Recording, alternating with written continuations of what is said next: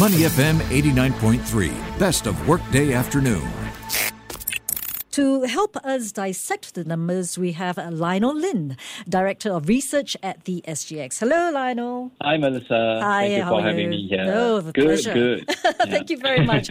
Okay, we've seen you. we've seen another week of increased uh, volatility in the global equities markets, and from what we've seen on APAC indices entering the week, um, rather mixed reactions there.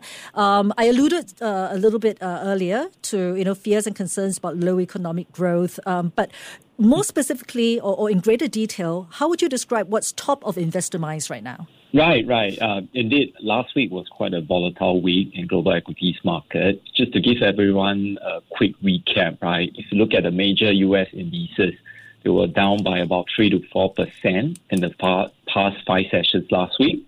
So I think where we stand right now is that uh, Nasdaq they are in bear territory, close to thirty percent of the record highs. S&P 500 is down about 18% from the peak, so very near to bear territory, while Dow Jones is down about 14% from the historical highs. Um, if you look at APAC markets relatively, last week they had some relative outperformance. In the last five, sessions, right, in the major APAC indices, we saw an average 2.5% gains across the region. So uh, we've seen some pockets of strength in Philippines, where it's up about 6%, their index. Indonesia up about 5%, and Hong Kong is up about 4%. I think to really uh, categorize what is really top of mind right now, um, four key things here, right? One would be inflation, uh, recession fears, geopolitical tensions in Europe, and also supply chain disruptions. So I think if you think about it, these four main sec- factors are right, kind of interlinked together, and you have seen the concerns playing out in the equities market globally. Uh, in fact, if you look at it globally right now, inflation is seen as a concern. Even in Japan, right, I think last week we saw core consumer prices spiking to the highest level in seven years for the month of April. And if you think about it, the BOJ's inflation target is about 2%. So now it's like slightly above their target. Uh, one important point to note last week was really U.S. retailers, right? Their earnings have sort of confirmed that inflation is causing some impact to their uh, consumer spending behavior and potentially also some impact to their earnings. So this has caused the street to talk about impact of eroding consumer purchasing power and leading on to a sell-off in some of the large cap U.S. retailer stocks over there. I think to frame it, right, really the Fed this time round has been quite committed to raising rates to combat inflation. So we'll continue to see that play out. I think, in fact, if you look at US uh, 1Q22, right, the real GDP, which is um, uh, real GDP actually declined at an annual rate because of inflation. So that's the first time since the pandemic that this has happened.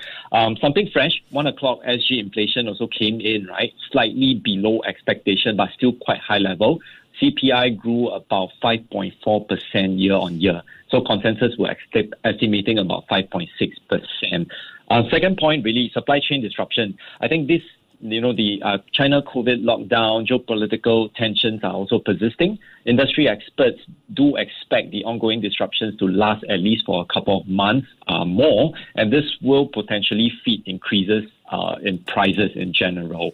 I think going back closer to Singapore, really, STI was up close to about 2% last last week and still defending the 3,200 levels. Uh, while this is about 5% of the highs we've seen in end March, right? We are still up about 4% in price, last 6% including dividends. And my colleagues would have said uh, uh, previously also, we are the top performing DM market Yes. globally. Yes. So I think just wanted to touch quite quickly in terms of the outperformers last week. They came mostly from the resources space, uh, names such as your coal miner, Golden Energy, shipbuilder Yang Zijiang, and also palm oil player Golden Agri. Uh, in fact, interesting reopening team. I'm sure Amelia and Candice has been telling you over the past few weeks. SIA and SATS also outperformed last week. Hmm. But Yeah. as we as we you know understand as well, I mean, aside from solid market numbers, and, and that tend to also come from you know the analysts and all that. On the other hand, for a lot of the retail investors, uh, it's it's sentiment driven, right? And then Yeah. that feeds on a sort of like a vicious cycle, a domino effect, you know, of, of like, you know, it's a bearish market and people get more ganjong about it. And then, you know, it just goes on and on. If we compare that with the 2007, 2009 financial crisis, when the peak to trough decline was nearly 57%, I know we're nowhere near that at this point in time, but Um, given the sort of sentiment that we're seeing out there in the market, is there any, what kind of likelihood do you see of, of us going southwards, you know, to that extent or even near that extent? Well, well, I think um, I would need to have a crystal ball to answer that. but yeah, but okay. I, I think in, in, general, really, if you look at it, right, uh, right now the sentiment of investors is really more of like a risk-off uh, environment to a certain extent. Mm. Uh, the volatile situation is uh, not really helping. I think if you look at it, many of the uh, social analysts out there in the US, right, are saying that uh, the global markets are actually pricing in about more than fifty percent mm. chance of a recession yes. going on. That they're uh, overpricing but, it, right? Yeah. So so so um, if you believe what some of these analysts are saying, right? In fact, um, if you look at some of the macro data that are coming through, in fact, you know some of the economies out there are still seeing uh, growth so mm. that's something that's potentially a mitigating factor. I think if you come closer to home and in the region, right, mm. just wanted to point out that there has been a lot of pent up demand, right, from you know traveling and consumption overseas. Mm. Uh, the reopening theme is something that we have to really watch very carefully because I think that it's something that will potentially prop the Asian markets up to a certain, extent. Yeah. Mm, mm. Yes, right. but with higher consumption, there's a possibility um, also that uh, the inflation pressures could that it could also increase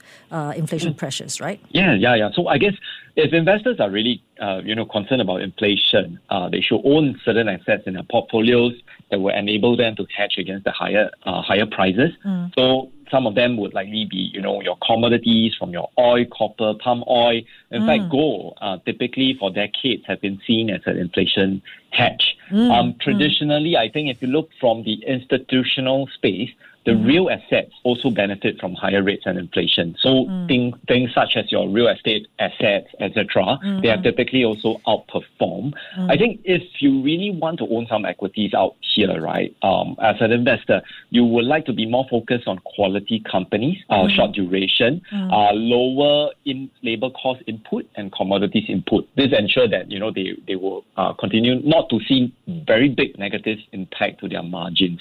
So like if uh, if I may point to the Singapore context, right, it's mm. really, uh, you can look at it this way. Singapore PPI, right, Producer Price Index was up about close to 20% year on year in March. And mm. that's outpacing our core uh, CPI at 5%. Mm. So historically, if you see such typical spike, right, in mm. PPI, that put pressures on company margins.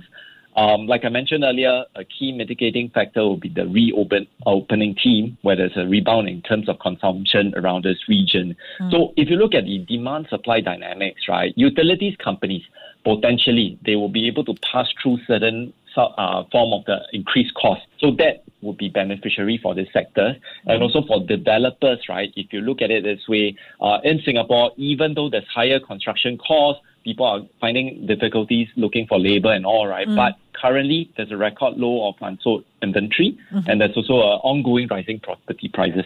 So um, these are some of the segments that they may potentially look at. Mm-hmm. Uh, REITs typically less pricing power, right? I think mm. if you mm. look at it, the most biggest cost for them will be electricity uh, contract costs. Some mm. of them that kind of pass through. Mm. Uh, having said that, uh, we've seen rental rise, uh, not just for rent residential, right? Also for industrial and offices. Um, so that will potentially be also another form of a, like a tailwind for the sector. Mm, yeah, mm, mm. yeah. Okay. So yeah, yeah. So uh, I think in terms of that, uh, if you look at it, travel, um, really just want to rehash again the reopening team, right? Mm. Definitely for people with uh, high exposure to, you know, so commodities prices, etc., etc., in the mm. uh, cost, right?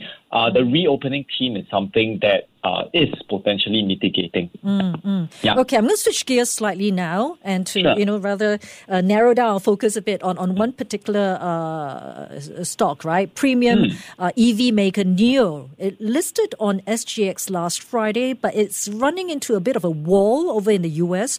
Um, can you tell us, uh, elaborate a bit more about the situation with the company? Right, right. So um, we we were all very excited uh, mm. last week. You know, one of the largest listings in recent year. Uh, this company has a market cap of about US 25 billion, right? So like you rightly pointed out, they are very focused in the premium EV space.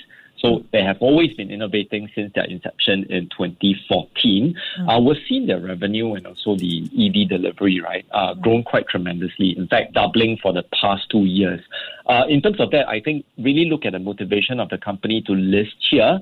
Uh, according to NIO's management, uh, the listing is really of great importance to their capital market strategy because mm. they are leveraging on Singapore's uh, and also SGX platform, right, to expand their investor base uh, particularly among the growing base of APAC investors. And hopefully, you know, with this secondary listing, right, this would also enable them to provide uh, sort of like a round the clock trading of new shares and provide incremental liquidity in this part of the world. Yeah. Mm. So um, something um, for, for us, right, we do think that uh, this is a very exciting opportunity for them. Um, bear in mind, even though while majority of their revenue still come from China, right, they have started to um, you know, increase their foothold mm-hmm. in Europe. Yeah, mm-hmm. some European countries, and potentially when they come down to this side of the world in ASEAN, mm. uh, I think uh, being listed on Singapore would be very relevant for them. Mm. Uh, I think PS, right, just just to add over here, um, the company has kindly allowed uh, us to display two of their cars over here at SGX Center. All right. Uh, one is their yeah, it's the EP. Okay. One of them is the EP9, which is a I think over a million dollar sport car and one of the mm. best selling SUV. Mm, mm. So you know, if you have the time, do feel free to pop by, take some selfies mm, with I the vehicles. In, yeah, I think for investors, yeah. it's important to be able to see and touch and feel as well their products. But but maybe you yes. can put in perspective, um, you know, the mm. troubles it seems to be having over at the US side uh, related to uh, regulatory requirement uh, concerning auditors or auditing. Yes, I think in the US, right, if you look at it, most of the Chinese ADRs are mostly focused in the internet space. Uh, whereas in Singapore, uh, we've got a slightly different flavor, if you will. Uh, we've got a very nice cluster of about 70 Chinese companies. Uh, this is based on our, principal business uh, place of business, right? Uh, listed mm. here. So in totality, that's about 55 billion market cap uh, altogether in Singapore. So we really do feel that having a high growth company in the EV space, um, NIO coming here, right, should really add to the diversity of our cluster here. Mm. Uh, adding on to our, you know, flagship names, right, like your Yangzijiang Shipbuilding, uh, real estate developer Yanlord, uh, also some of our pharma and consumer names. Uh, I think over the past few years, we've also got a very nice cluster of Chinese focused REITs. Mm. So we've got your CapitaLand, uh, China Trust, uh, BHG Retail, Sasseur REIT, EC mm-hmm. World REIT, mm-hmm. and also Dasin Retail. Mm-hmm. Yeah. So um, I think in summary, really to sum it up, uh, in this part of the world, I think we've got a very strong linkage with China over here in Singapore, and really uh, by having all these new companies from China coming to list here, right, would mm. just really add on to the diversity that mm. we have over mm. here. Yeah. So, so uh, if I may just summarize very quickly what you, have you know, the indication, because for some of us we're like, oh, okay, Chinese stocks can trust, and that kind of thing, you know.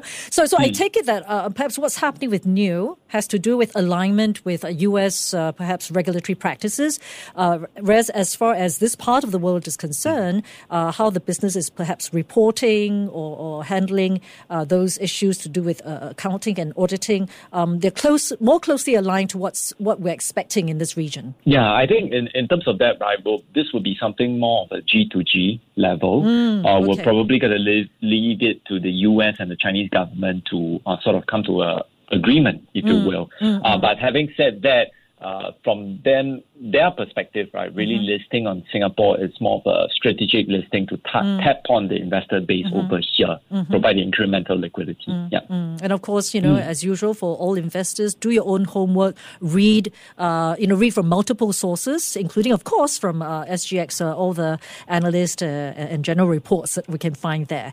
So, Lionel, thank you so much for your insight. yep. Thank you, it's Melissa. Been excellent. Thank you for, for spending your time here with uh, Money FM yeah. 89.3. Thank you. It's been a pleasure. Have Thank a good you. week ahead. Thank yeah. you. You too. Well, we've been speaking with Lionel Lin, Director of Research at the SGX. And that has been the Market View. Please stay with us here on Money FM 89.3. Before acting on the information on Money FM, please consider if it's suitable for your own investment objectives, financial situation, and risk tolerance.